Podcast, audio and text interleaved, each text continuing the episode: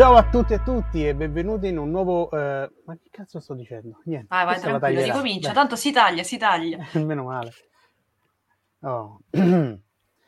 Ciao a tutti e a tutti e benvenuti in un nuovo... eh, Niente, mi sta a pappinare. È Episodio, è episodio. l'emozione, è l'emozione. Un nuovo episodio, giusto. Ok.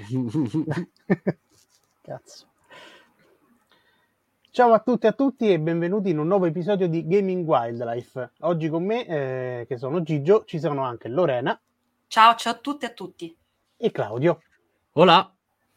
Eh, ricominciamo dunque con il classico recappone eh, che ci permette di dare uno sguardo alle notizie più interessanti del mese in un gennaio 2022 che si prospettava tutto sommato abbastanza tranquillo, come spesso succede nel- in ogni anno videoludico, e invece c'è stata la grandissima bomba che è stata lanciata in campo economico, tecnologico e che dir si voglia, ovvero l'acquisizione di Microsoft di Activision Blizzard.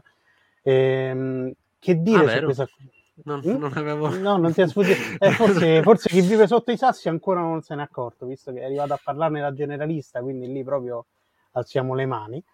E, e che dire, appunto, è stata una vera e propria, un proprio fulmine a ciel sereno che ha colto molti alla sprovvista e, e che soprattutto ha innescato un dibattito enorme perché eh, sin dall'annuncio poi sono arrivate piano piano tutti i vari aggiornamenti su- sul futuro dell'azienda, ci sono state anche contrattazioni con Sony, eh, proprio un, un sacco di, di argomenti che sono nati da questa acquisizione. E... presentate come reality perché c'è da un lato Phil Spencer che dice mi hanno chiamato come se fossero, sai, questi gli amichetti nelle chat che... Sì, sì, beh, beh, beh, da- guarda, già da questo punto di vista si dovrebbe aprire già la prima grande parentesi perché da, da quello che si percepiva fuori che ci fosse un accordo già in corso tra Spencer e Kotick era proprio quasi impossibile da capire, anche perché le, le ultime Mhm. dichiarazioni di Spencer erano per lo più legate ad un... erano molto fumose e, e dicevano "Ma non sappiamo se continueremo le collaborazioni con Activision in- alla luce dei, dei- dei piccoli scandalucci che hanno praticamente sconquassato l'azienda nell'ultimo anno. Eh, poi, se non sbaglio, c'è stata proprio una live condivisa insomma, tra, tra i due dove sembravano essere abbastanza amiconi. E poi è Mhm. arrivata l'acquisizione sostanzialmente. Sì, che se ci fai caso una cosa così enorme non licca, mentre che cazzo ne so, l'annuncio di mio cugino 4, quello licca sicuro, per, che- cosa che restituisce anche un pochettino la serietà in- o, o addirittura la, la preoccupazione, forse la paura nel far liccare determinate cose ad al- a, a certi livelli. Leggevo di, ascoltavo anche podcast di gente dell'industria che diceva è allucinante che ai VGA non ne ho neanche sentito parlare come di sta, sta per succedere qualcosa, magari non il leak proprio della notizia, però sta per succedere qual- niente, zero totale, anche gente interna all'industria. Certo, che poi ti fa pensare che è talmente enorme la portata dell'acquisizione Mm. che o, o segretezza incredibile oppure l'unica spiegazione possibile è che tutto, come dire, sia nato all'improvviso. Ma ovviamente un investimento del genere non può essere fatto all'improvviso. Comunque sì, è una cosa molto particolare il fatto che non sia stato ligato. Ma infatti ha fatto ridere molto il tweet di Jason Schreier che ha detto ma giusto oggi che sono in vacanza succede una delle cose più epocali eh, e pazzesche insomma dell'industria videoludica e però lui subito poi ha invocato l'antitrust però ecco io non vorrei già qua entrare nel discorso monopolio però non lo so Gigio fai tu visto che oggi abbiamo questo change di, di ruoli che ecco un po' per dare brio alla trasmissione Sì. Come, se- come se le notizie esterne non, non bastassero. insomma. esatto esatto E, ma che dire, ma sostanzialmente diciamo che la prima è stato interessante vedere tutte le varie reazioni, in realtà, nel senso per, eh, diciamo, chiamiamola per fasce, perché il pubblico è letteralmente impazzito, perché fronte Xbox la gente ovviamente si è già ehm, si era già prefigurato più o meno quello che è successo con Bethesda, se vogliamo, anche Mhm. se in questo caso ovviamente il livello è molto più alto, non per mancare di rispetto a Bethesda, però ecco, diciamo che se dobbiamo andare a commercialmente vedere non, non commercialmente è indubbio che eh, Ma- l'acquisizione di Activision Blizzard sia nettamente più pesante, eh, soprattutto se pensiamo a Call of Duty, ma non per altro, ma perché è semplicemente una delle IP che è, è stata che, che finora ha sempre spostato il mercato in maniera preponderante. eh, sia per quanto riguarda il volume insomma, di utenti che ci gioca annualmente ormai, ma soprattutto nell'ottica che è una di quelle IP che vende le console sostanzialmente. Perché, insomma, Esatto. abbiamo Mhm. detto tante volte, ci sono, credo che al momento ci sono soltanto due brand, diciamo, che spostano proprio eh, for- forte in maniera proprio incredibile l'acquisto di una console, ovvero eh, Call of Duty e FIFA. E FIFA. Quindi, senza- cioè, sono- e se vogliamo, vogliamo aggiungerci magari Madden, FIFA, FIFA in Europa, esatto, esatto, Eh, FIFA in infatti. Europa, co- con, le differenze culturali dei paesi, ma lo sport è, è le sparatorie. Cioè, Sport e guerra, eh, sintetizzando, bello. sport e guerra, sì.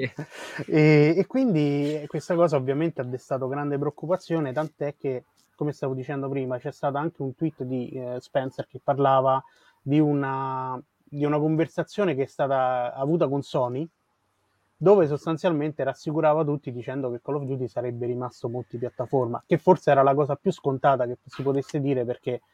In, realtà è stato più sottile. Sì, è Ha vero, è detto, stato più sottile. manterremo gli accordi. Gli accordi Sì. per la pubblicazione di Call of Duty sono fino al 2024.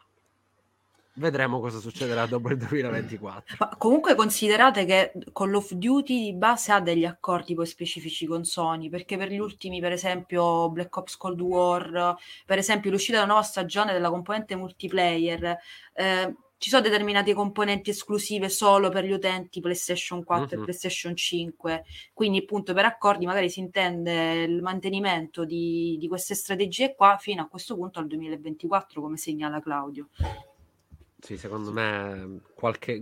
avverrà questo per Microsoft e secondo me mh, Call of Duty rimarrà multipiattaforma tranne per tipo la campagna che tanto non gliene frega quasi nulla a nessuno rispetto alla mole di, di- quello che sposta Call of Duty e, e robe di questo tipo però non penso che proprio scomparirà tutto ciò che ha a che fare con Call of Duty. Poi, tra l'altro, scusate ragazzi, non, consi- non dimentichiamoci che Call of Duty comprende anche Call of Duty Mobile, che comunque i Esatto. suoi risultati li ottiene ed è un altro franchise che permette, come dire, a Microsoft di avere una certa rilevanza nel mercato mobile, perché anche in questo accordo ha preso rilievo anche il discorso Candy Crush di King.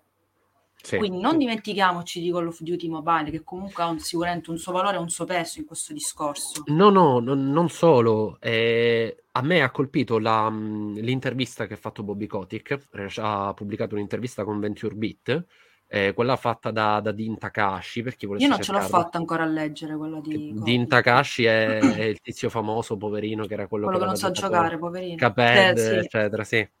Eh, che poi poverino, è anche un po' paraculo per le interviste che ha fatto nel corso del tempo, Eh, tipo infatti, quella dai. a David Cage, eccetera. Esatto, esatto. Però, però l'in- cioè, l'intervista mi ha messo quasi una certa ansia perché all'inizio pensi, vabbè, Bobby Kotick si sta parando il culo, la- ha dato la colpa per esempio agli sviluppatori di, di Overwatch e di Diablo del fatto che non siano usciti, quando poi gli sviluppatori su Twitter hanno espressamente scritto sei tu che ci hai chiesto di fare determinate cose. Però secondo me una cosa la dice, è la verità, ed è quello che stanno commentando un po' tutti un'azienda come Activision, che noi siamo portati a pensare che sia un colosso dominante nel settore, ha chiaramente detto non siamo pronti per la competizione del futuro. Cioè non abbiamo i mezzi per competere con le aziende che si stanno affacciando in questo settore. Activision non può competere con Amazon, non può competere con Google, non può competere con Microsoft, non possiamo farlo. Lui ha parlato di capacità di portare i brand su tutte le piattaforme, su mobile, di creare dei server, di creare dei giochi con intelligenza artificiale di un certo tipo, che usino il cloud. Non è, la- l'azienda non è stata in grado di farlo perché hanno cercato di prendere dei talenti e i talenti erano tutti presi dalle grandi corporazioni. Tu, non che Activision non lo sia, però in termini di, di fatturato parliamo di mondi diametralmente opposti. E mette paura, secondo me, sentire il, il CEO di Activision che dice siamo troppo piccoli per affrontare ciò che ci attende in futuro.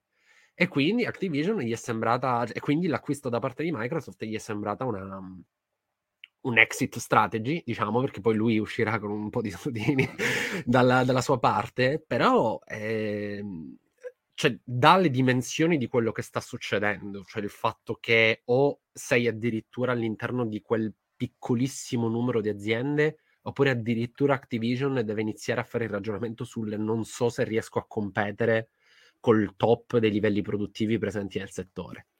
E, e il mobile era importante per questo, perché lui ha detto stiamo avendo difficoltà a portare determinate cose su mobile. E infatti, mentre la nostra bolla si concentrava su Blizzard, mm-hmm. che in, sono i numeri più piccolini, secondo me l'acquisto è stato fatto per King mm-hmm. e, per portare Call of Duty in tutte le piattaforme e competere direttamente con i vari Fortnite, eh sì. eccetera. A parte che non è menzionato Tencent tra i grandi gruppi perché si tende a ignorarlo, ma Tencent Vabbè. in realtà pure quello comunque ha la sua influenza, insomma, anche nel mercato occidentale. Più che altro, come stavo dicendo poi prima di iniziare la registrazione, effettivamente è, è importante anche notare che l'acquisto di Activision Blizzard e di King è arrivato pure poco dopo l'acquisto di Zynga da parte di Take-Two che anche quella è stata comunque un'acquisizione magari non impressionante come quella di Activision, perché parliamo di 12,7 miliardi di Zynga rispetto ai quasi 70 e passa miliardi per Activision. Però, Però ovviamente... posso, scusa, sì, sì, che, vai, pri- vai. che, prima dell'acquisizione da parte di Microsoft, quello di Tech2 e Zynga era l'acqu- l'acquisizione più grande nella storia del videogioco di 12,7 miliardi poi, tot giorni dopo, Microsoft, ok, sborso quant'era 68,7 miliardi, boom. E lì no, diventa non... adesso l'acquisizione più grande della storia. Non solo, c'era pure la differenza che Take Two l'aveva comprata, però solo una parte minoritaria erano liquidi. Il resto erano azioni, asset, eccetera. Mm-hmm. Microsoft ah, ieri, cioè veramente, veramente cioè, se uno prova a pensare alla cifra è, esatto, da, brividi, non... è da brividi. Come pensare all'universo? Sei incapace.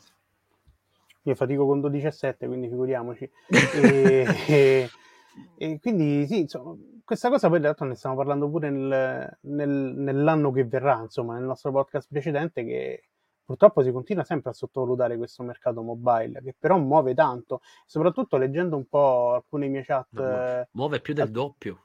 Sì, ma più soprattutto no, a me mi ha fatto pensare molto a una riflessione che stavo leggendo oggi una chat insomma, di, di Game Romancer, sì, li cito, ma qual è il problema?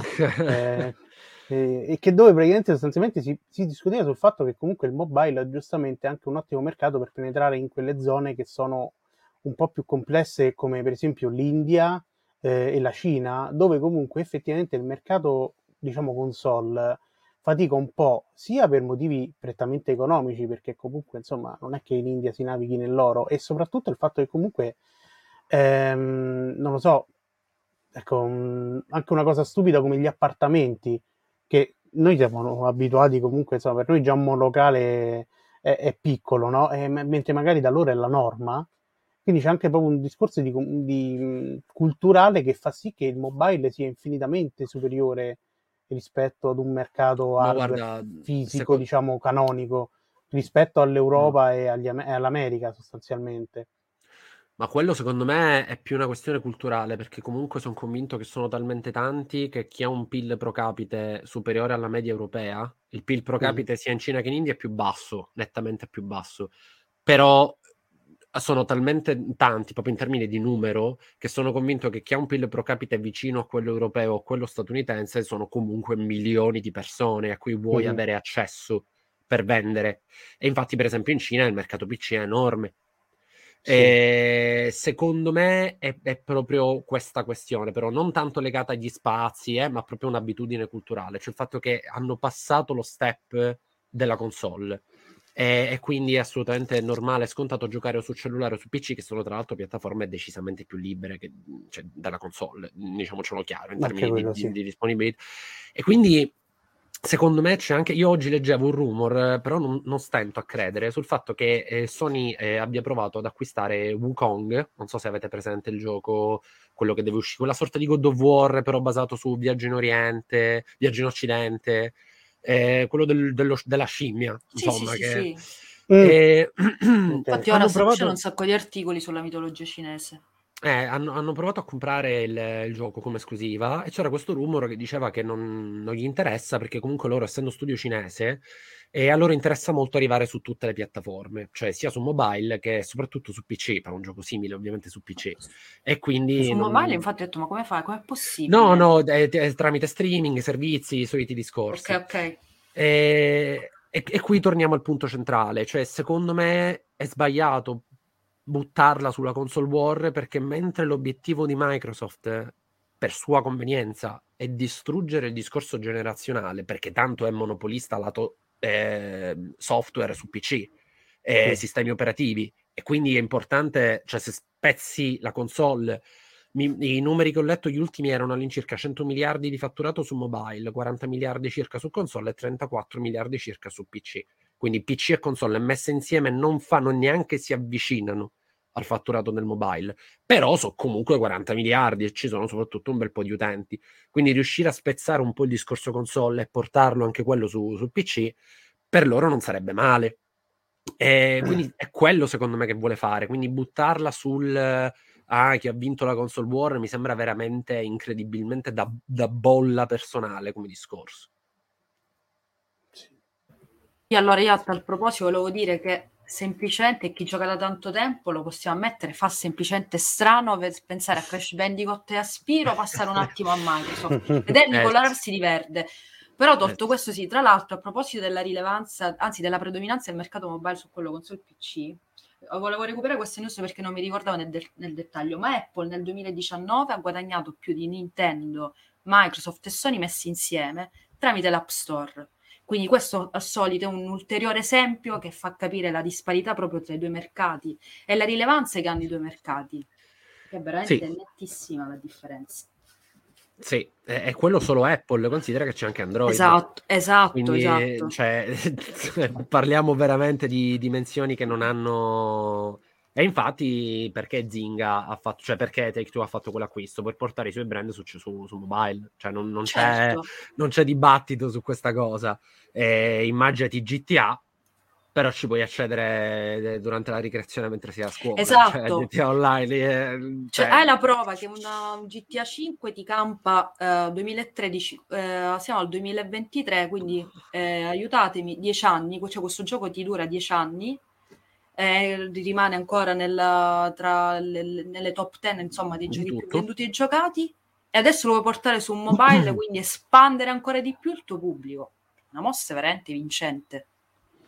E tra l'altro sì. c'è pure in, mezzo anche un po' lo streaming perché adesso vabbè ok che i cellulari odierni sono belli potenti però anche per avere un'infrastruttura simile pensa che anche a livello di cloud gaming stiano lavorando molto, insomma. Sì, ma dico ragazzi, poi al di là di quanto per noi possa essere bello o brutto, togliendo il giudizio di valore, a me sembra evidente che è la strada dove stiamo andando, cioè lo streaming, la disponibilità di tutto ovunque, dove tu voglia, cioè veramente mi sembra oramai Don Quixote il ehm, sostenere eh, no perché la console il fisico davvero non, non capisco come si possa pensare di di, di ipotizzare, tranne per le nicchie, no? Comunque una esatto, console ancora presente, esatto. che tra esatto. l'altro chissà quanto andranno a costare, perché a quel punto non le potrai vendere in perdita per rientrare dei software che vendi su 100 milioni di console distribuite, mm-hmm. quindi saranno, avranno un costo molto più elevato e saranno per quegli appassionati che non vogliono rinunciare,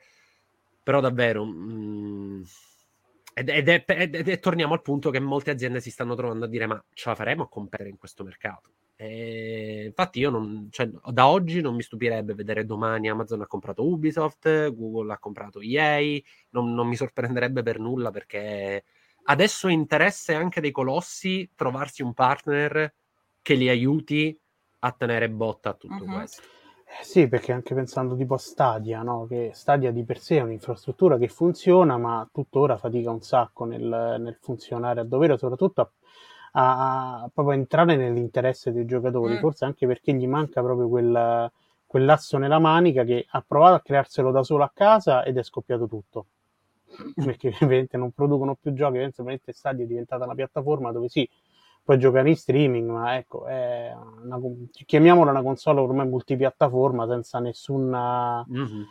nessuna, nessun valore aggiunto, se vogliamo, quantomeno per cercare di convertire la, la, la classica guardia, nel senso Però... proprio... Sì. Seco- secondo me Stadia per Google è quello che è stato tipo eh, Prime Video per, per, Amazon o quello che secondo me sarà il Game Pass per Microsoft, cioè aziende che ragionano su 2600 miliardi di fatturato all'anno. Mm-hmm. Per loro la spesa di tot miliardi, tot milioni per la gestione di un servizio di questo tipo è uno 0, mm-hmm.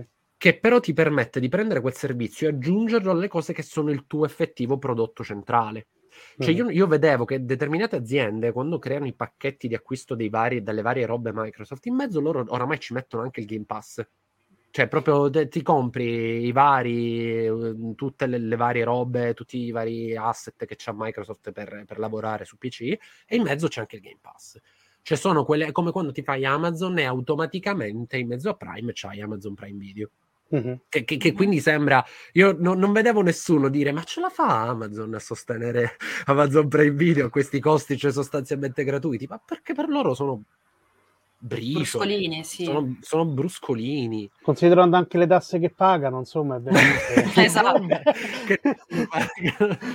Eh, capito, cioè secondo me è quello il punto, cioè ci stiamo chiedendo se è sostenibile ragionando in termini di mercato che che, che, fa quasi ridere applicare ad aziende che hanno queste.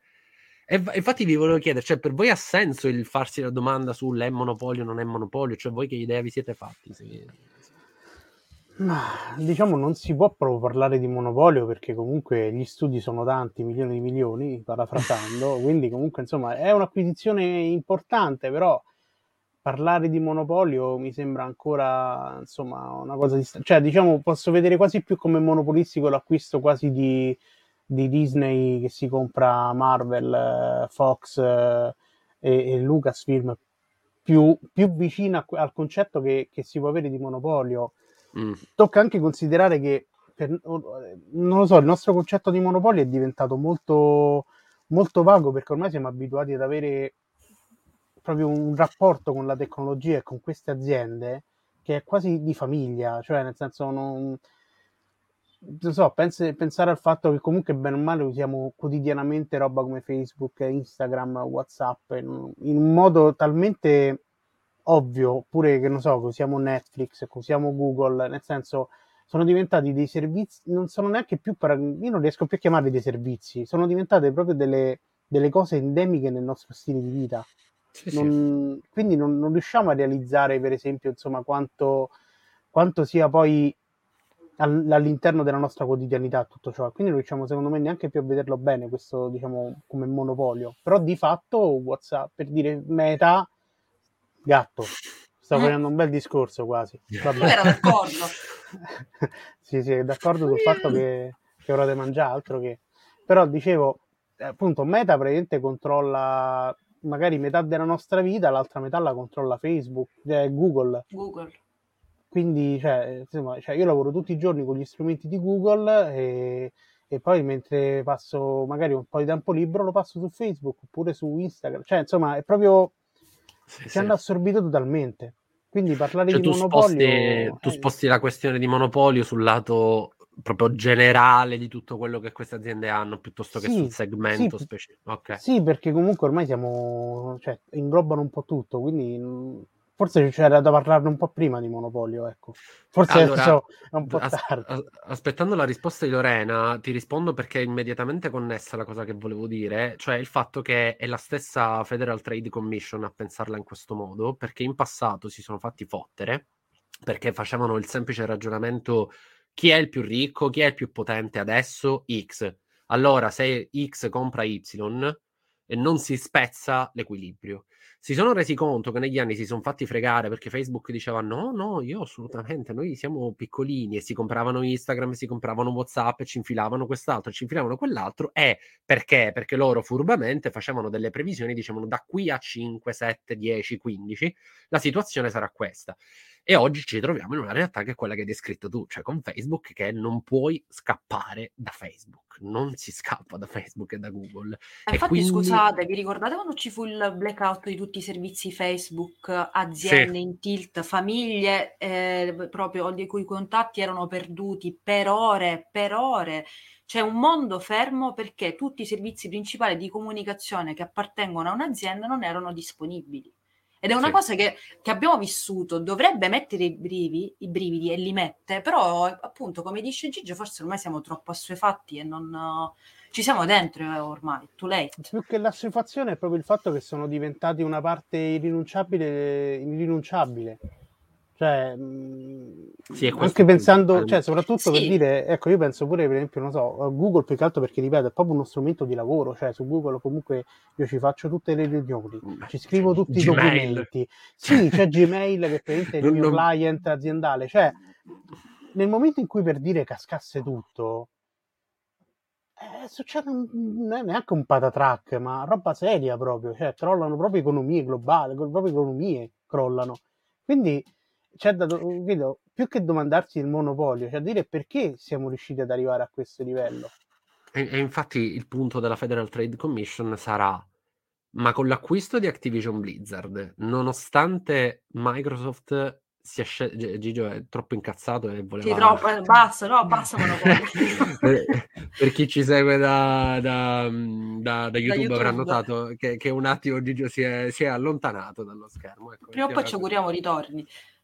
Esatto, e cioè la cosa della Federal Trade Commission è che si stanno chiedendo, ma tra cinque anni, tra sei anni, tra sette, bentornato, Grazie, eh, il possesso adesso di, di, Call of Duty e di Activision e tutto quanto renderà Microsoft molto più dominante? Perché effettivamente se vai a guardare i fatturati ci sono ancora Tencent e Sony che stanno sopra in ambito gaming, ovviamente in ambito, in altro ambito non c'è neanche di che discutere. Però effettivamente se uno ragiona, dice ma questo fatturato Sony l'ha fatto, poi vai a guardare e dici il gioco più venduto è stato Call of Duty su PlayStation. Allora in futuro questa cosa cambierà? E là diventa più complicato andarla a giustificare, andarla a legittimare. E forse sarà questo il vero motivo per cui Microsoft il brand specifico di Call of Duty non lo rimuoverà, ma al massimo lascerà dei vantaggi per chi lo gioca su Xbox. Questa è la mia, la mia previsione è che siccome c'è il rischio che, che addirittura la Federal Trade Commission rompa su questo aspetto, loro garantiscono il servizio su PlayStation e su altre piattaforme e al massimo ci sono delle migliorie nelle piattaforme Xbox, mentre penso che tutto il resto sarà, sarà esclusivo, cioè eh, Blizzard, le altre robe Activision. Eh, e penso anche che la faranno la roba proprio per danneggiare indirettamente Sony. La faranno la roba di alternare, non più ogni anno Call of Duty, ma un Call of Duty ogni due anni e finalmente gli altri studi poverini possono tornare a fare qualcosa di diverso magari. Sì, almeno non, a non vivere costantemente sotto pressione ogni due anni che dicono mo che se inventiamo, va bene se inventiamo niente tanto vendiamo uguale sostanzialmente. Eh, no, anche le skin stava andando via, maluccio Vanguard a quanto pare, quindi è uno dei motivi per cui Activision ha detto ma sì, a, a, detta di Bobby Kotick, il fatto che mh, Call of Duty non sia andato bene, Overwatch è rimandato, Diablo rimandato, gli ha fatto dire abbiamo bisogno di supporto. Tra l'altro aprirei ricordo... parentesi su, su Kotick, perché pure il buon Kotick nel frattempo ne sta facendo di nefandezze, perché oltre, al di là di, che da quello che ho capito non è stata Microsoft la prima scelta, cioè si è fatto un po' di giri, se non se ho capito mm, bene. No, da, da, quello che ho letto è stata la prima scelta. Ah, ok. Eh, però però ha detto che hanno pensato a un partner. Cioè, eh, ci hanno eh. pensato a dei partner. Quello che è venuto fuori anche per esperienza nel settore. E nel, dubbio, e nel, dubbio, volevano anche provare a comprarsi Kotaku e cose del genere, giusto per ripulirti un po' la coscienza. No, lui, perché... proprio, lui proprio come individuo. Lui proprio ah, come lui individuo sì. ah, voleva comprare. Per... Sì, sì, sì, come, come Bezos col, col Wall Street Journal, proprio uguale. Ah, ok, ok, bello, bello, bello. bello eh. Bobbykotaku.com è, è, è bella sta notizia comunque che... Cioè, a me ha dato speranza però, perché significa che se ha voluto comprare un giornale, significa che ne ha riconosciuto il potere. Guarda, caso, guarda caso voleva comprare due di quei giornali servi del, del pensiero unico, Social Justice Warrior, eccetera, mm. eh, che però evidentemente ha recepito come minaccia.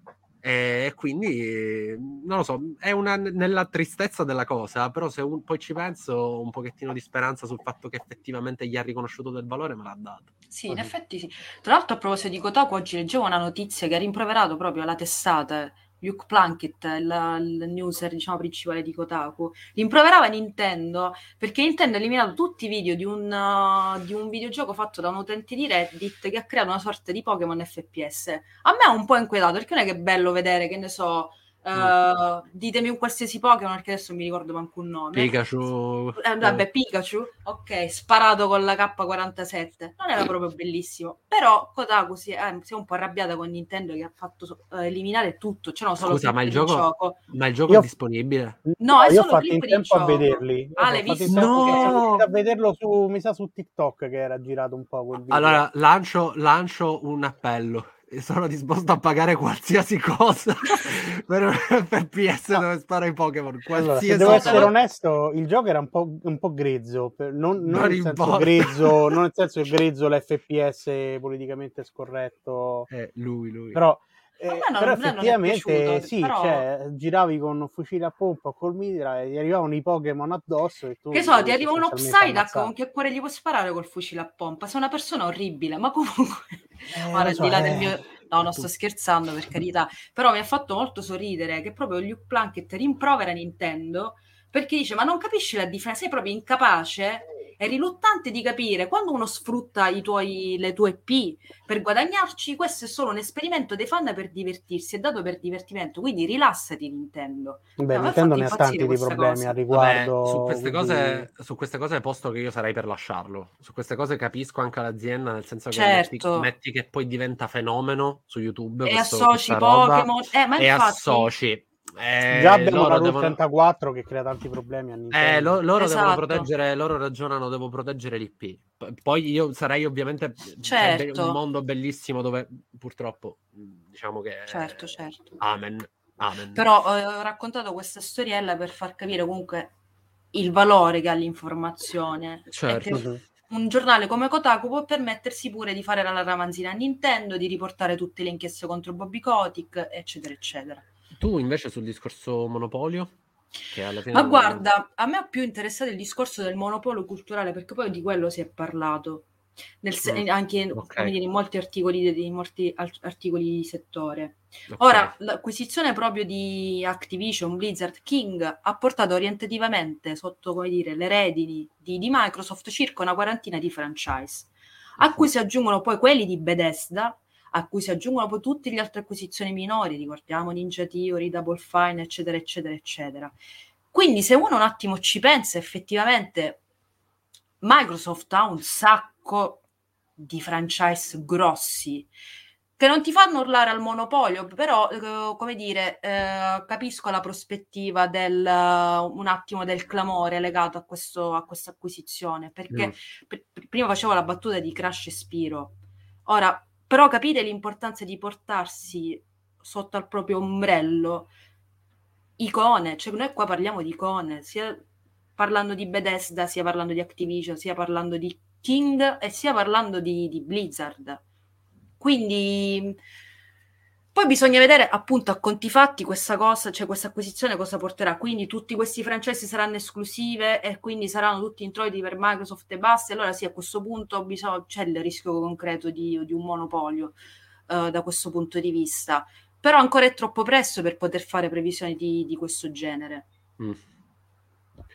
Ma io posto che sposo la tua prospettiva da questo punto di vista, cioè mette impressione pensare che qualcuno possa prendere e comprare 40 eh, storie, 40 immaginari.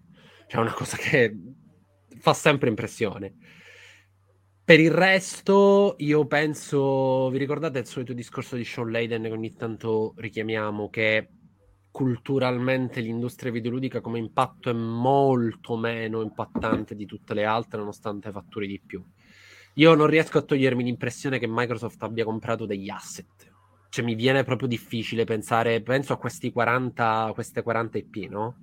Cioè in mezzo c'è roba tipo Pitfall e Prototype che conosciamo noi tre, cioè che hanno impatto su poche, poche, poche persone, quelle grosse sono poche e non sono, eh, diciamo, da monopolio, nel senso che sono su cellulari, eccetera.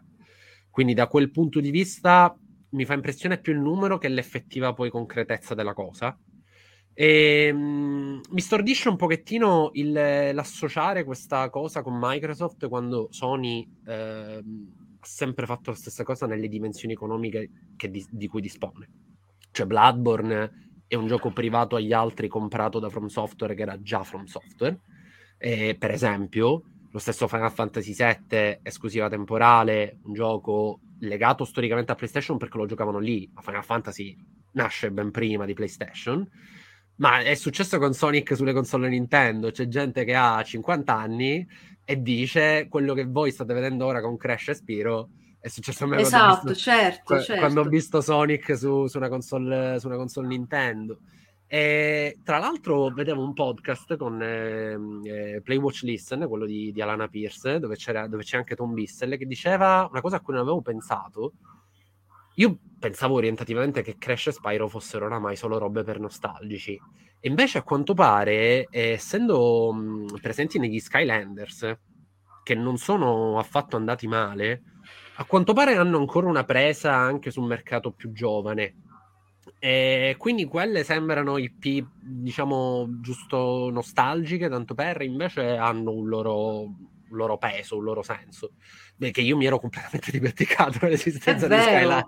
Però caspita, ora che gli sciti ave- cioè, hanno un peso per il pubblico di giovani. No, a me stupisce più che altro che Crash abbia successo, visto che il 4 è di una difficoltà senza precedenti. Io ancora non l'ho giocato, aspetto che arrivi sul Game Pass. Perché tu ci ragioni nell'ottica del non lo riescono a finire. Invece c'è un sacco di gente, ma che conosco, ragazzi di 30 anni, che siccome si chiama Crash, ce l'hanno e fanno mm-hmm. tipo un livello al mese. Non è che ne fanno ogni tanto quando gli va di giocare prendono, fanno un livello. Però intanto la tua copia l'hai venduta, mi dirai, no? Sì, ma infatti abbiamo fatto la puntata sulla difficoltà settimana scorsa, mm-hmm. dove parliamo proprio di questo. Ma poi scusate, cioè, comunque i vecchi Crash non erano proprio facili. Il primo sicuramente non era facile per nulla e vi ricordo il livello col ponte sospeso e il cignale che vi corre incontro. Quindi mm. eh, so perché tu non hai provato a fare le reliquie sulla remastered poi del ponte sospeso, che lì pure No, sì, ciao, infatti, no, però, cioè, no, il primo non fatto... era comunque facilissimo, eh? No. Poi col secondo e il terzo si è andato un po' più eh, il quarto è proprio, è proprio c'ha dei picchi di cattiveria che sono veramente allucinanti. Però vabbè. Eh, a me sul discorso monopolio quindi non, non, non, mi convince tanto, anche perché penso che cioè, non, non, lo vedo come un monopolio, perché ripeto, mi sembra che chiunque a un certo punto possa allearsi con chiunque e cambiare la cosa. Però cioè... allora scusami se ti interrompo, perché cioè, ma, veramente mi ha colpito che la prima reazione di Schreier è stato chiamare l'antitrust. Io ho fatto una, velo- una ricerca velocissima che per carità non ha chissà che pretesa, però per sfizio mi sono eh, ricordata d- dal manuale di storia americana quando si iniziavano a formare i primi grandi industriali americani, quindi Rockefeller, Ford, mm-hmm. eccetera, eccetera. E proprio in quegli anni poi venne varato lo Sherman Act, che era questa legge per, evo- per evitare il monopolio. Perché cosa succedeva in quegli anni? Che ha funzionato bene. Esatto, vabbè, poi non ha funzionato, però il succo che questi industriali compravano tutte le aziende minori del loro, del loro settore, Rockefeller in prima fila, per avere poi di base un monopolio, cioè quantomeno un ruolo preponderante e centrale all'interno del loro settore, che in quel caso era quello petrolifero. E io ecco. allora, come dire, qua le avvisaglie di un, di un pericolo, perché qui noi adesso siamo, ok, Microsoft ha comprato Bethesda, Microsoft ha comprato Activision, Blizzard, King, ma non lo sappiamo questa cosa se, se andrà avanti, come andrà avanti. Ripeto, è ancora un po' troppo presto per poter parlare di monopolio e parlare concretamente di tutti questi rischi. Però, come dire, un po' di, av- non dico di avvisaglie, però stiamoci attenti, perché i presupposti comunque sono molto particolari. Al, al, sì, sì, no, ma non ti dico che ovviamente è una banalità. Ti dico che a giudicare gli attori in campo, cioè Nintendo, Sony, colossi con brand fortissimi, eh, con una fidelizzazione elevatissima, mm. eh, milioni di persone che comprano console quando i giochi non esistono.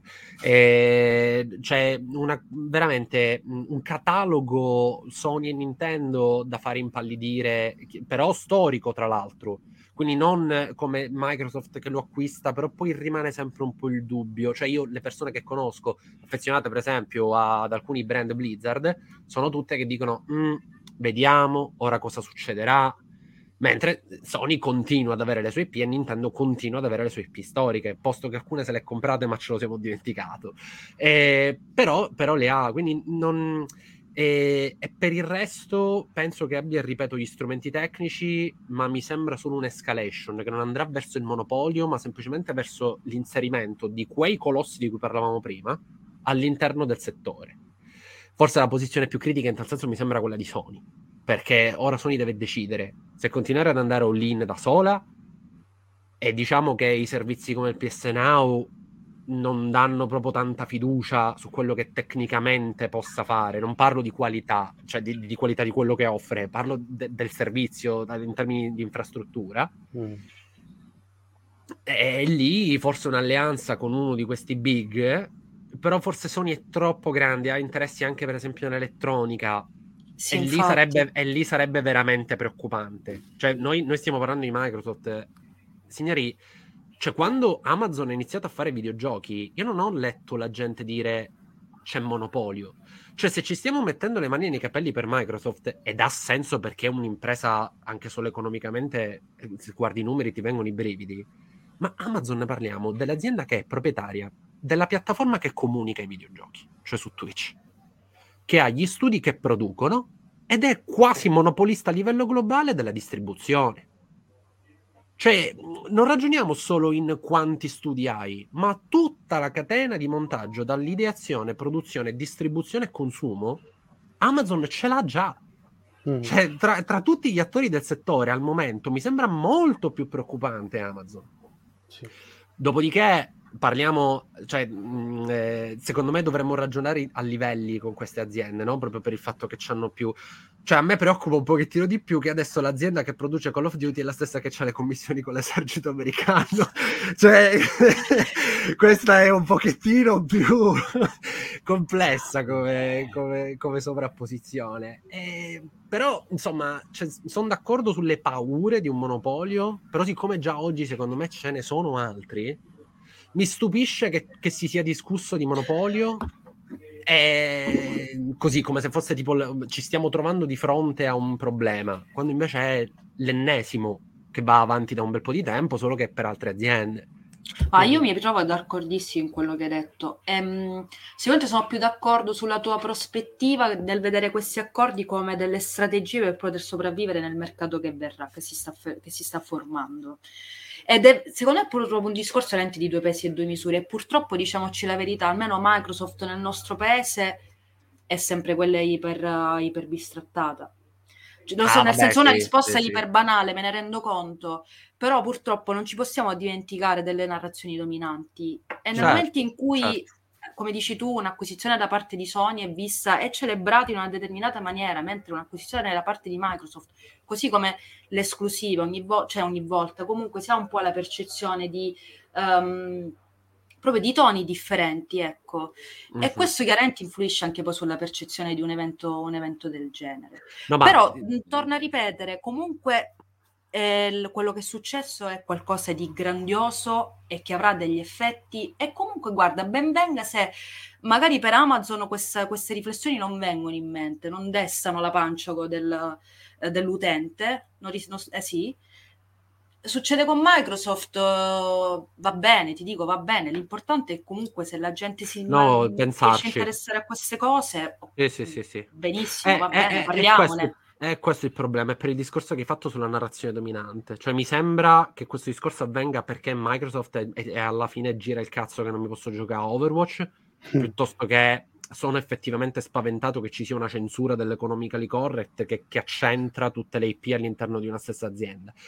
Perché altrimenti la reazione di moltissima gente non sarebbe Sony, ti prego, compra Konami, compra Bandai. Certo, certo. Eh, cioè quella la reazione è io non voglio spezzare la mia tradizione e con un evento di tale portata economica il dubbio di spezzare la tradizione ti viene Esatto. purtroppo non riesco a cioè spero che qualcuno leggendo un approfondimento ascoltando questo podcast dica ah beh sì in effetti anche Amazon anche Google cioè ragazzi Google è lo stesso discorso Google è Esatto. distribuzione c'è YouTube che è, è il social più grande al mondo in termini di frequentazione e YouTube Gaming è immenso e Mm. quindi può sponsorizzare i suoi stessi prodotti, li può sviluppare e diciamo che ha delle piccole infrastrutture per supportare tutta la cosa.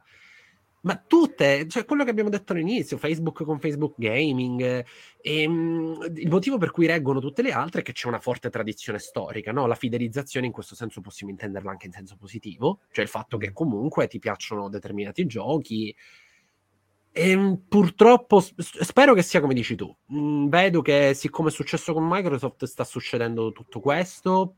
A mio parere, fosse successo con Amazon, sarebbero tutti a dire che è figo. ci abbiamo i giochi gratis su Twitch Prime. Eh, secondo me, per come la vedo io, vedremo, vedremo perché. ehm, Forse Nintendo è l'unica che mi viene in mente che non compra. Oddio, no, perché in realtà tipo Bayonetta l'ha fatto. che ha comprato un IP che prima sbaglio Bayonetta 1 era su tutte le altre piattaforme sì perché lo gioco su Sì. PlayStation ok su PlayStation ok. 3 dico lo fanno a seconda delle loro filosofie a seconda delle loro disponibilità chiaramente Microsoft che compra Activision non è Nintendo che prende i Mm. diritti di publishing di Bayonetta però sono policy che hanno sempre fatto quindi anche questo mm, non lo so. Non io mi- vedo i futuri pubblici di Sony e Nintendo chiaramente saranno già lo sono però saranno sempre più una nicchia. Una PlayStation 7 costerà un botto di soldi perché tu nostalgico ti vuoi giocare Final Fantasy 18 io ottimista Però- che Final Fantasy 18 uscirà su PlayStation 7 comunque eh. Però, però non lo so, cioè, comunque il discorso di, cioè, l'unica cosa positiva secondo me che ne possiamo prendere è che quantomeno il Game Pass eh, democraticizza un accesso Mhm. rispetto ai costi attuali. E da quello che sento in giro ad oggi non ho sentito una sola persona, un solo sviluppatore che ha lavorato sul Game Pass che ha detto per me è stato sconveniente. Mm. E a me interessa Mm. solo quello. Ma io so benissimo che Microsoft lo fa per i soldi, Sony lo fa per i soldi, entrambe non, non me ne entra nulla. Io ascolto quello che dicono gli sviluppatori e almeno sta creando un... magari è un, pla- è un placebo, non lo so, però quantomeno c'è. E a me interessa solo quello. Io quando sento un amico al quale parlo di indie da dieci anni e non gliene è mai fregato nulla, e che siccome se li trova davanti, sparati nel- nel- nella home, se li gioca, e già per me qualcosina abbiamo fatto. Quindi, mh, davvero, No. non... Io ci tenevo solo a precisare che tutto il discorso del pubblico Nintendo e, mm, e PlayStation diventeranno nicchia nell'ottica che appunto ormai in questo discorso, tutto questo discorso abbiamo fatto per 46 minuti.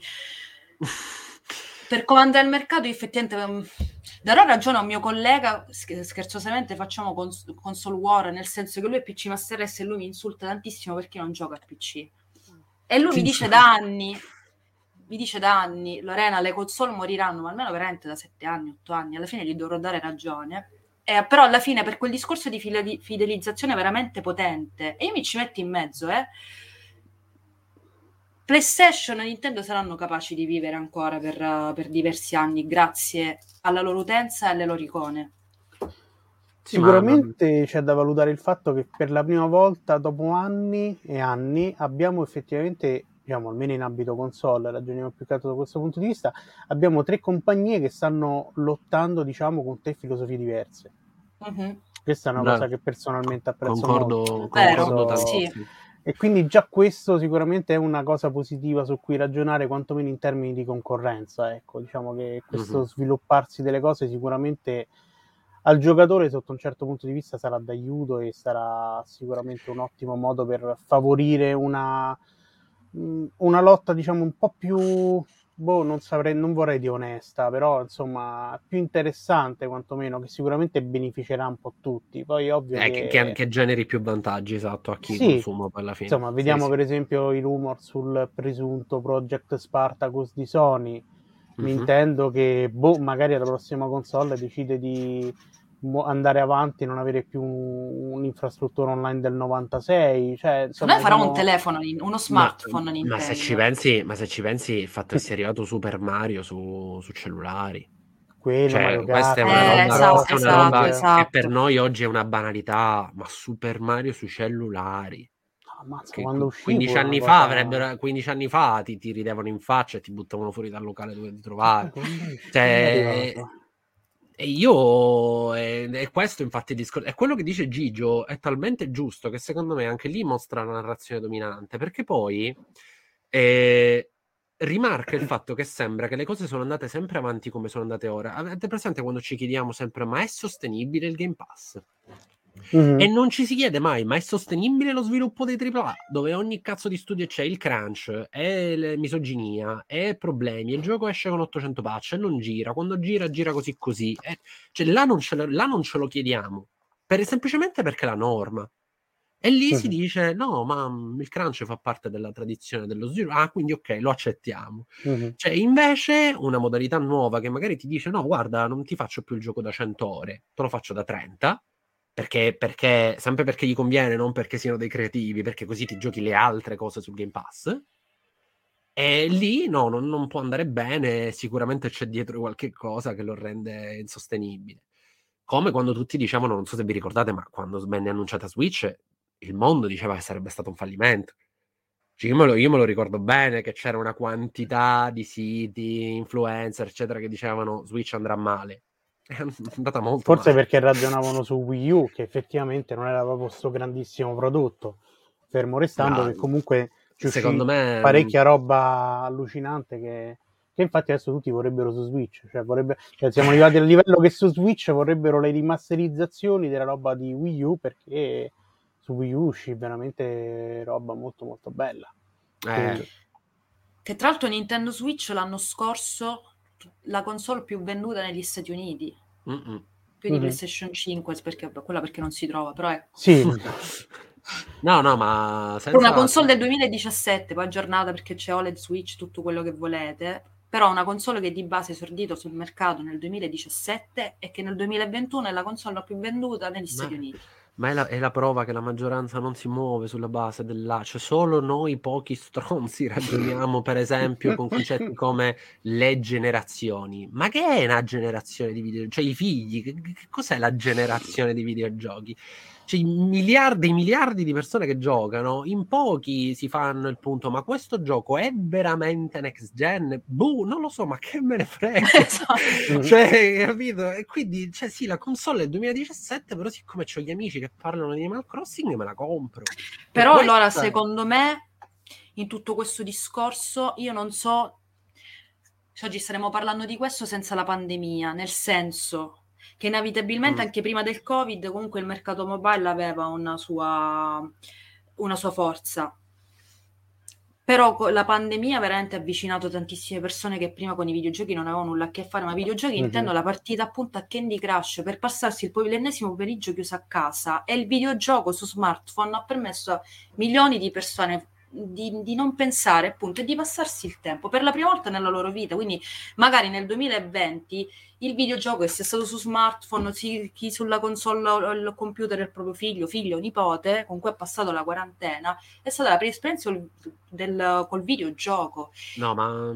E, e, chiaramente cosa vince? Una cosa accessibile come Animal Crossing, Candy Crush sul, sul telefono o, uh, che ne so, The Last of Us parte 2?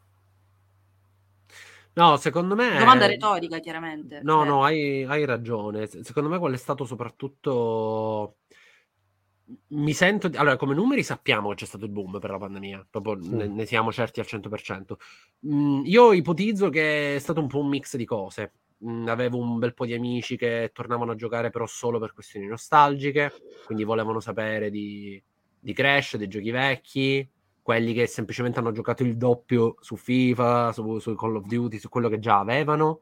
E poi c'è stato anche chi si è esplorato un pochettino di roba, certo, quello, quello senza dubbio.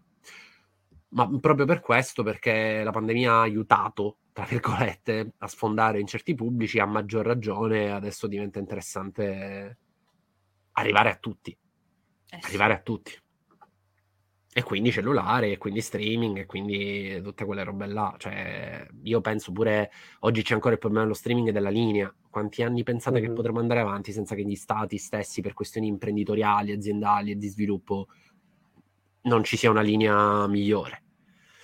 Guarda, confidiamo tutti perché insomma... No, ma dico, pure in Italia, con le sue lentezze, eccetera, dico, già al nord ci siamo Già al sì, nord sì. ci siamo. Nord e grandi città sono tutto Quindi vogliamo far finire questa generazione di console e, e, e poi un, una partita in streaming, posto che io ho amici che giocano col Game Pass su cellulare e su computer in streaming. Magari non ti giochi il gioco online, non ti giochi Overwatch, non ti giochi Call of Duty, ma, ma tu l'indie Ah, so, cioè, c'ho un amico sul divano col cellulare, si gioca da Hades col, col touch, su, cioè, di, di, di, che stiamo parlando già oggi. Quindi dico, ehm, mi no, sembra veramente un futuro imminente. Allora, mi è capitata adesso una notizia così condivisa da IGN dove un, un fisico tedesco è riuscito a giocare GTA 5 sul Game Boy. in streaming usando una cartuccia wifi che avrà creato appositamente. Quindi ecco, grande, quando, grande. quanto pare il, lo streaming è anche il passato del videogioco. Hai visto? pare. Prendetevi una laurea in fisica e vi fate il, vi fate il gioco. No, comunque sì, eh, non, sì, volente parlare di generazioni, vabbè, viene usato ormai è un po' un'etichetta, insomma, voglio dire, un po' come parlare di un gioco che ha qualche meccanica action, lo chiamiamo Souls-like perché è difficile, insomma, sono, sono mere etichette che utilizziamo giusto per orientarci meglio nel mondo, però vedremo che, che succederà nel prossimo futuro, insomma, sicuramente, boh, Io sono so. molto curiosa, sì, questo Sì, sicuramente. sì, sì, sì, infatti è difficile anticipare perché a parte che insomma, l'acquisizione tecnicamente ancora non è avvenuta perché verrà tutto nel, probabilmente nel 2023, non ho capito bene. Entro il Cioè, 2023 si concluderà, sì. perché Giugno, comunque deve- giugno, luglio. Giugno, deve luglio, finire 2020. l'anno fiscale di Microsoft, eh, Esatto, che esatto. devono poi da lì sicuramente succederà qualcosa perché come abbiamo detto Kotick sicuramente dovrà fare le valigie, anche se gli daranno una barca di soldi per andarsene perché purtroppo un grande vizio delle grandi aziende è quello che il capo generalmente se ne va sempre pieno di, di soldi. Ci rientrerà, si farà la sua startup, e rientrerà in qualche Ma modo. forse da sì, però insomma, in ogni caso sarà anche lì vedere come si muoverà poi Microsoft una volta che c'è effettivamente la patata bollente in mano, perché qualcuno diceva che sarebbe che addirittura Spencer sarebbe diventato CEO di Activision. Sì, sì, sì, diventa, per- perché diventa CEO di Microsoft Gaming. Gaming, esatto. Ah, e ok. quindi Activision risponde a... Mhm. Cioè loro hanno ancora Zenimax gestita come azienda che, Mhm. che riporta a Spencer e ci Mhm. saranno Activision, Blizzard e King che come aziende risponderanno a Spencer e la sua head of board tutti quei cazzo Sì. Quindi sarà interessante vedere quello che succederà, insomma, come si muoveranno poi all'interno di Activision per, eh, per spingere tutto al massimo. Io poi ammetto che un po' mi hanno colpito nel cuore perché ho letto che vorrebbero riportare in vita tante IP, tra cui Guitar Hero, che per me è proprio una delle cose che mi manca di più nella vita proprio. Lui, Eh, eh, Kotick ha detto non abbiamo le strutture per produrre questa serie di robe qua. Con Eh, ma Microsoft ci potremmo farlo. Beh, beh, beh, comunque oggettivamente parlando, cioè, l'ultimo Guitar Hero, che era il live, che avevano riproposto anche uno splendido cambio di gameplay con la chitarra a 6 pulsanti. Per me è difficilissimo, bellissima. Sì, stradifficile. era, era un po' difficile, però... Abituata a molto Guitar più Hero gusto. 3, ta, ta, ta, quei 3-4 pulsanti colorati mi Però- hanno complicato troppo la vita. Però ecco, io mi ricordo che ho comprato tranquillamente il gioco al lancio dandogli qualcosa come 130 euro, mi pare, per poi ritrovarmelo scontato già qualche mese dopo, ma non me ne pento comunque, insomma, di essere stato fedele alla linea. E, e ovviamente, regà, quella roba purtroppo costa un botto produrre una chitarra di plastica, sembra una robetta, ma in realtà Certo. sono tanti soldi, cioè ci è andata proprio in aria tutto, il- tutto il discorso dei giochi musicali con la saturazione del mercato e il costo di produzione degli accessori. Mm. Perché, Sì, insomma, sì. quindi sì, magari Microsoft col suo, con quei soldini che si ritrova probabilmente riuscirà a fare grandi cose, eh, però penso si debba aspettare arrivati a questo punto. Che poi Spencer, che è furbo, sa di parlare a... Mentre quelli che parlano agli altri hanno detto le cose vere, cioè entrare su mobile e meta, sono i Mhm. veri motivi per cui è, stato, è avvenuto questo acquisto, oltre al Game Pass. Spencer è furbo e fa no perché Activision ha un sacco di, di IP, quindi vorremmo che potessero lavorare ai loro giochi. eh, che ne so, c'è Prototype, Mhm. eh, ci sono. A parte che bisogna capire come finirà con Sekiro. Perché i diritti di publishing ce li ha Activision. Però teoricamente l'IP è di proprietà di From Software. Mhm. Quindi chissà come, com- com- come può andare a finire. Mi pare che non l'avevo visto Sekiro comunque tra le IP citate mm, passano a Microsoft. Eh, eh no, perché, perché non è loro, perché non è di Appunto, Activision. eh, appunto. però i, i diritti di publishing ce li ha. Eh, ce li hanno loro. Mhm. Quindi mh, c'è da capire questa roba qua, ma dico poi c'hanno, come si chiamava il, il GDR di, di Raven Studios? Eh, vabbè, insomma, c'è roba, roba molto molto bella e che oramai è lì perché questi sono finiti tutti a fare eh, Call of Duty, eh, cioè a supportare lo sviluppo di Call of Duty. Magari riusciamo a prenderci questo da questa acquisizione, che torna qualche sviluppatore effettivamente a sviluppare videogiochi. Ma sì, magari si torna anche a giocare qualcosetta, nel senso, per esempio, molti dicevano, pensate che succede se prendono World of Warcraft, ti tolgono l'abbonamento annuale, ti tolgono l'abbonamento mensile e te lo buttano sul Game Pass. Ma secondo me, guarda che probabile che succeda, eh? Mm, eh, lo mettono sì, su Game Pass sarebbe... PC e al massimo ti fanno il modello di Final Fantasy XIV non è che c'ha pure tipo le microtransazioni tutte quelle robe là no? quindi magari mm-hmm. puntano un pochettino di più su quello chissà però vedremo vedremo mm per loro economicamente secondo me non c'ha molto senso che c'è già chi decide di spendere mensilmente per stare su World of Warcraft e io semplicemente ti regalo a quel punto vabbè eh, magari cioè... daranno i soliti bonus eh, tanto gli, gli, molli una cavalcatura nuova i giocatori di WoW sono tutti contenti eh, può essere può essere può essere vedremo. Abbonamento qui Dorito sto vai dai giù di loghi comuni su, sui vedremo. io, io sono solo, so solo contento dal punto di vista squisitamente personale che mi regalano Overwatch 2 che non lo dovrò pagare oh eh, ci avrò milioni di persone con cui giocare e a, a cui urlare nabbi. E, no. e, poi, e poi, e poi e, e più che Claudio, tu spero... sei il motivo per cui non gioco online perché non voglio ricevere questi commenti. vabbè, Nabbi ho detto, non è che ho detto no, no vabbè, eh, il, scherzo, scherzo. La cosa che mi rincuora è che ho visto che gli sviluppatori hanno detto che praticamente il, il grosso problema di lavorare sotto, Acti- sotto Activision è che tutto doveva essere un successo in costante crescita sempre milioni di utenti.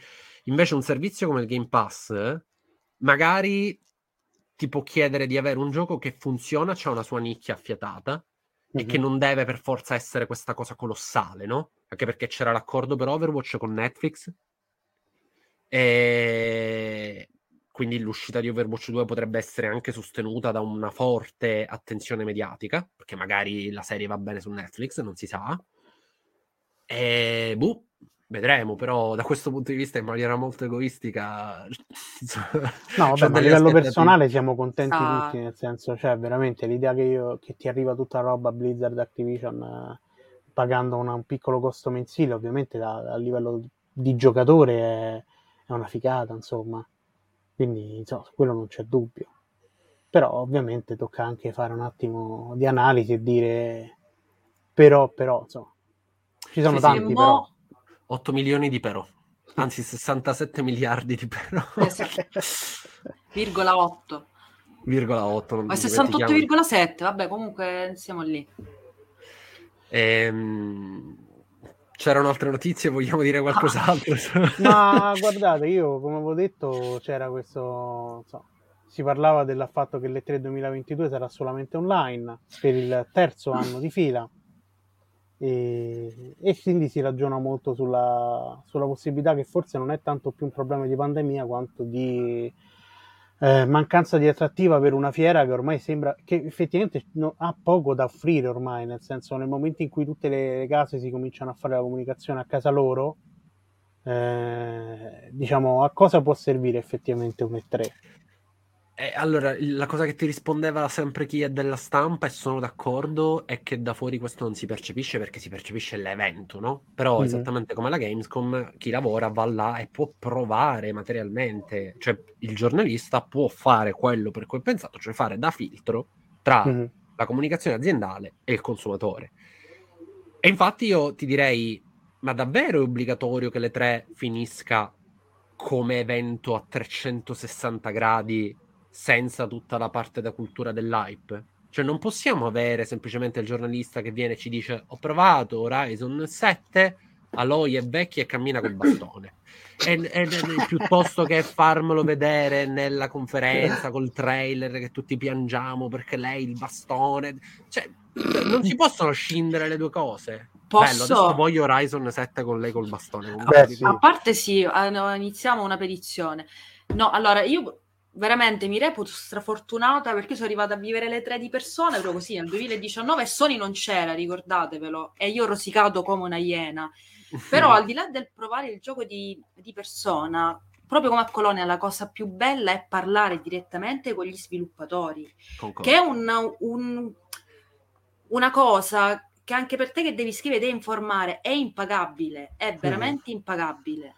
E lì tu hai la possibilità di beccare veramente il settore in tutte le sue sfaccettature e c'hai su da 51 e di colpo ti ritrovi eh, ragazzi purtroppo io oggi amnesia non mi ricordo ma nemmeno i Pokémon prima mi ricordavo però per dire la possibilità di confrontarti direttamente sulle cose che hai provato lì mm-hmm. con le persone che quel gioco l'hanno creato sì. ci hanno lavorato in più, qual è il problema, Claudio? Che questa cosa ha sede in America. Principale, le principali aziende sono eh. americane il discorso dello show ce l'hanno loro nel sangue. Sì, sì, sì. Ma tu ti immagini, secondo me tu in Germania, appunto a Colonia, puoi pensare a una cosa del genere, dove comunque l'atmosfera è molto più... Ma infatti non già, dico chill, infatti... però sicuramente non è spettacolarizzata come alle tre. Là tu sei a Los Angeles. Ma cioè, già Colonia... tutto l'hanno fatto le, solo per il, per il, business, diciamo, no? Sì, cioè, sì, la, gli lo puoi immaginare. Eh, eh, infatti esatto. dico, non esatto. capisco perché non possiamo scindere le due cose. Cioè, si può dire, sono pure contento che finisca le tre spettacolo, cultura dell'hype, tutte quelle robe lì, e sono triste che si perda un'occasione di incontro tra critici, stampa, sviluppatori. Eh, ma soprattutto, esatto, la cosa più bella è anche il confronto con i colleghi. Cioè, tu sei col tuo collega, cioè, Dai, da, vivere sei... come giornalista è veramente bellissimo sì, come sì. evento. Poi quando, quando, non lo fai, cioè, mm-hmm. magari c'è Scusate. chi può pensare che, che, l'intervista a distanza sia sostanzialmente la stessa cosa, ma come tutta la comunicazione umana, cioè non, avere il, cioè quando io parlavo con lo sviluppatore, sai, eh, quando non è a distanza la battutina, la cosa, allora quella persona capisce la battutina e ti viene subito dietro e capisci che mm-hmm. tipo di opinione certo. ha su certe certo. cose è, è, molto ma poi con gli indie alla Gamescom c'è il fatto che, che viene ti, ti, chiede io ripeto emozioni che una ragazza che, che l'ho fatta piangere poverina perché mi ha detto il tuo gioco incredibile cioè veramente esperienze bellissime anche per, anche per non dico solo per la stampa eh, perché anche il, l'appassionato può andare in fiera e parlare con qualcuno Certo. Quindi assolutamente, senza che ci sia dietro tutto il baraccone di spettacolo enorme che immagino sia una Però quando c'è tutto questo giro di soldi, questo tipo di nomi, di aziende, lo e ripeto, fare, se a Los devi... Angeles, negli Stati Uniti, tu non puoi escludere lo show dal, sì, dal sì, business. Sì, sì, sì, purtroppo. Cioè, RuPaul Drag Race ti insegna questo dalla prima puntata, dalla stagione iniziata, dalla prima stagione del 2000. No, ragazzi, una cosa che adoro, ma metti i brividi perché veramente il show don't tell, per forza un determinato tipo di narrazione. Io mi ricordo, scusate, per ritornare alle tre, quando tu c'hai le prime, le prime giornate sono le conferenze dove mostrano trailer, eccetera, eccetera, e poi i giorni successivi tu hai gli appuntamenti per provare i giochi o per fare gli hands-off, interviste e così via. Le conferenze, vi giuro che non erano molto godibili, perché appena c'era uno schermo nero, spuntava qualsiasi cosa, le urla, proprio le classiche americanate le classiche americanate, che per carità non vuole essere una cosa offensiva, però ripeto, è, è, per dire che è un aspetto culturale molto radicato quello dello show e fin quando la sede è Los Angeles, Stati Uniti e i principali partner sono americani, lo show ci deve essere mhm. legato al business. Mi viene da pensare alla scena You're breathtaking. E poi esatto. il montaggio di Cyberpunk che non funziona dietro con la PS4 che crash. Eh. Quindi Però, esatto, ti serve Kenny Reeves che ti sale sul palco e i palazzi delle singole aziende, i grattacieli con i loro manifesti che dominano la città. È mm-hmm. veramente è bello anche la parte show perché è bellissima. Ma, Però a conti fatti non è quello che ti resta l'esperienza. Mi ricordo le risate appunto con i ragazzi di software su Doom che si avevo fatto simpatia per il mio accento smaccatalenti italiano e quindi ci siamo messi a chiacchierare un po' sul, sull'Italia, capito? Cose che tu nell'intervista online non sì, puoi non fare. Fai, non fai, non fai, non fai. No, ma poi al di là dell'esperienza giornalista, cioè insomma, l'esperienza di giornalista è, infatti è bellissima, anch'io l'ho vissuta per fortuna con Colonia, anche se non, non so, si poteva fare di meglio, ma vabbè, opinione mia. Però il discorso di fondo è che appunto mh, eh, credo che appunto questi eventi siano importanti proprio per fare anche un filtro, perché è ovvio che la cultura dell'hype ormai c'è, questo c'è poco da fare. Il trailerone arriva, colpisce dritto eh, alla testa o al cuore o alla pancia, insomma, qualunque organo voi utilizziate per vivere, però sostanzialmente, ecco, ci vuole anche un pre-hype e un post-hype dove si ragiona bene a mente fredda ed è sicuramente quello il ruolo che poi più a noi ci compete sostanzialmente. Poi ovvio che cioè, se, dire, se, ti annunciano un fallout lo credo che Lorena salta dalla sedia, non è quello il problema. Però poi magari si siede pure un attimo e dice però, eh, però lì e però là e si pone dei dubbi. Sostanzialmente quello poi è il nostro lavoro, porsi dei dubbi e cercare di trovargli delle risposte condividendo il nostro pensiero col pubblico. Ed è forse quello forse il motivo per cui servono questi eventi proprio per avere anche per raccontare storie perché appunto noi parliamo sempre delle grandi aziende ma lì quando, so, quando ho avuto l'opportunità di provare Disco Elysium per la prima volta che anche si chiamava Disco Elysium a Colonia che comunque era, stato un, cioè, era stata un'esperienza impattante eppure sentire gli sviluppatori che ne parlavano era comunque una cosa voglio dire come si chiamava? Le... Si chiamava No Truce with the Furies. No Truce with the Fury. C'è ancora il biglietto da visita loro da qualche parte. Io pure, io pure. Io pure. Invidio moltissimo. Cioè, sì, perché poi ricapito, cioè, magari uno poi col, col senno di poi ci ragiona e dici, cacchio, ho vissuto proprio delle cose che... immaginarsi com'era il gioco prima e dopo, e queste sono cose che poi noi ci dobbiamo mettere a raccontare soprattutto. E quindi sì, sì. vediamo, magari, magari non lo so, non lo faranno più come evento spettacolare, questo non lo so. Vediamo che eh, decideranno fare gli americani. Sai, sai, che questo è un altro dei motivi per i quali non vedo un futuro di monopolio di Xbox? Perché siccome do a questa parte di cui stai parlando tu un'importanza molto grande, cioè la comunicazione del prodotto che crea il fenomeno sociale che poi ti spinge a volerlo giocare. Uh-huh. A me sembra che anche con questi acquisti Microsoft non abbia comprato niente che penetra questa specifica bolla di cui parliamo noi cioè questa mm. del gioco console, eccetera. Cioè non ha comprato Naughty Dog, non ha comprato Rockstar, ok? Mm-hmm. Cioè ha comprato delle aziende che infatti, se ti vai a guardare i commenti generali, sono ma che palle, non me ne frega niente di Call of Duty. Eh, cioè quello è il commento standard, mm-hmm. no? E, ehm, che, che, che, che non non crea questo rapporto con la stampa, con gli influencer, sono quei giochi che tanto vanno avanti da soli Forse mm-hmm. i giochi Blizzard un pochettino a volte, ogni, ogni 15 anni esce un Diablo e poi, poi, basta. Quindi anche per quello non vedo, perché comunque vedo molto forte e molto coesa l'altra narrazione in termini di ricezione della stampa, eccetera. Yes, mi era venuta questa cosa, sono tornato no, no, invece come collegamento, ci sta. No, ma magari uscirà, insomma, magari si darà anche la possibilità a alcuni studi di poter avere, di fare qualcosa di loro, insomma, nel senso, cioè, appunto, mi dici un Ravensoft, cioè nel momento in cui per dirti un Call of Duty diventa, non so, biannuale, non mi ricordo come si dice, biennale, ecco, e, e magari, ecco, c'è uno studio a riposo, magari dici, regà, ma avete qualche bel progettino da proporre? Tanto siamo Microsoft, i soldi ve li diamo, eh, eh... voglio dire... Eh e lì sarà eh. interessante, capito? Sentire pure il cambio di rotta, come... Ma sì, ma lui ha parlato espressamente di alcuni giochi, tra l'altro, eh? Mm-hmm. Cioè lui, lui, proprio ha detto... Ma lui scusa, eh... Phil Spencer? Sì, sì, sì. sì, sì. Ok. Cioè, tipo Raven Software ha fatto, che ne so, ha fatto Singularity, per esempio. Mm-hmm. Eh, Singularity è un gioco comunque un IP forte perché è storica di, di, anni prima, poi loro hanno fatto questo reboot, però per esempio sarebbe un gioco interessante da poter pensare di proporre. Vedremo, ma mh, mm, io, cioè il fatto stesso di aver avuto Psychonauts 2 è una cosa che, che, che mi, mi, ha riempito il cuore perché comunque ero molto affezionato al, al, gioco originale. Pensare che Double Fine, dopo tutto quello che ha passato negli anni, è un po' Kickstarter, è un po' così, è un po' così, adesso abbia un briciolo di stabilità. Cioè, sono veramente curioso di vedere cosa che faranno come, come cosa nuova. Eh, sì anche perché dalla pura percezione che ne ho avuto non mi pare che Psychonauts 2 sia un gioco che è piaciuto particolarmente, purtroppo, perché sono un giocone. Eh, vedremo. Bello, vedremo. Sì. Volevo dire una cosa, ma mannaggia, poi col discorso di Psychonauts 2 che non avevo, che, che, è un giocone, ho detto, eh sì, effettivamente un giocone, ma sono Hai perso la parola. Niente, oggi non sono in grado di... No, sì, no, troppo indietro, Claudio, sei tornato. Niente, ve lo dirò dopo la registrazione se mi viene in mente, peccato, peccato. Eh, cioè, in realtà c'erano tante notizie, solo che questa è stata talmente grande e talmente capillare che si è mhm. presa. Si è presa un Io nemmeno me le ricordo proprio cioè, co- di cosa si dovrebbe parlare al di là di Activision, Blizzard, King, Microsoft. Beh, sia il discorso Zinga che abbiamo un po' citato. No, Zinga però l'abbiamo citato, cioè per Eh, me quello il valeva discorso- già. Ma io Sì, conta, sì. Nella, li- nella lista che avevo fatto, ripeto, avevo messo anche la famosa dichiarazione di Dying Light 2 che sarebbe dovuto durare 500 ore.